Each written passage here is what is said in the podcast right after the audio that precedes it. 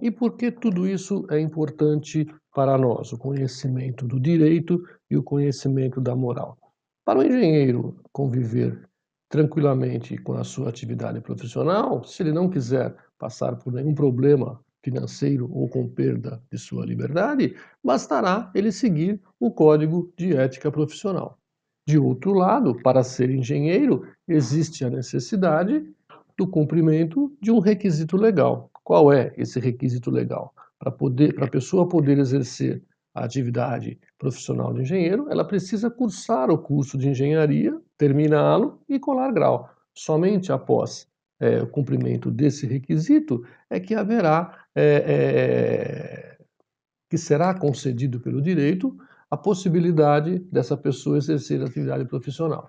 Quem exerce ilegalmente a profissão engenheiro, ou seja, quem é aquele que não possui o diploma, ele irá é, infringir a lei das contravenções penais, é uma norma de direito. E aí poderá ser multado pelo Estado ou ainda é, ter a sua é, liberdade cerceada.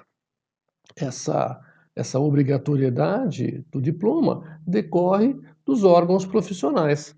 O engenheiro ele tem que se registrar no CREA, Conselho Regional de Engenharia, ou no Conselho Federal, é, Conselho Federal de Engenharia e Arquitetura. Por que é assim? Porque esse órgão controla a atividade profissional e irá impor punições àqueles que descumprem as suas orientações.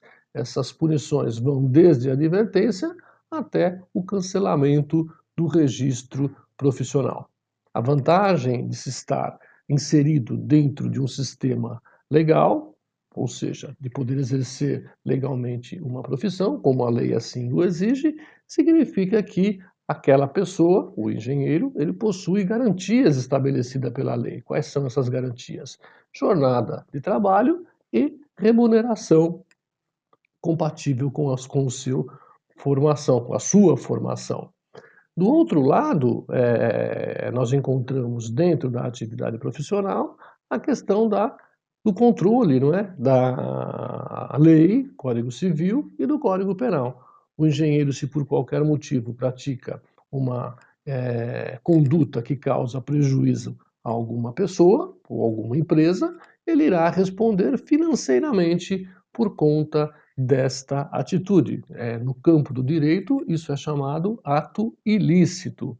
E também poderá responder criminalmente. Lá no Código Penal existe uma regra, um artigo, não é? O artigo 18, que diz que comete crime aquele que quis um resultado, ou então assumiu o risco de produzi-lo. Nós estamos falando aí do dolo e da culpa. Nesse mesmo contexto, nós podemos dizer que o direito ele vai influenciar na atividade profissional do engenheiro a partir da Constituição Federal, que é uma norma, que é uma lei. Lá no seu artigo 225, ela disciplina a questão do meio ambiente. Quando nós falamos de meio ambiente, nós podemos falar do meio ambiente estrito senso, não é? Que é o rio, os ares, os mares, e podemos falar também do meio ambiente do trabalho é, no ambiente de trabalho, existe uma outra norma, não é? as normas regulamentadoras, que disciplinam a atividade profissional do engenheiro. Hoje nós iremos falar acerca do direito e da moral e a influência que esses dois sistemas provocam na atividade profissional do engenheiro.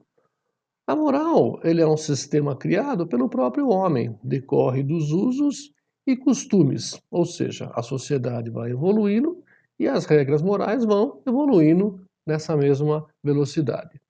O direito, diversamente, ele é um, um sistema criado pelo homem e ele é estático, porque a norma é criada e até quando não surja outra norma, essa norma ela é aquela que o Estado irá utilizar para poder controlar a conduta humana. Por que é assim?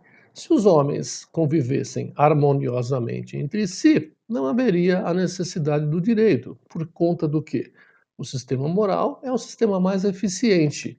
É, se fôssemos seguidores dos princípios basilares do direito, viver honestamente, dar a cada um o que é seu e não prejudicar a outrem, não haveria a necessidade do direito. O direito surge justamente pelo descumprimento dessas condições.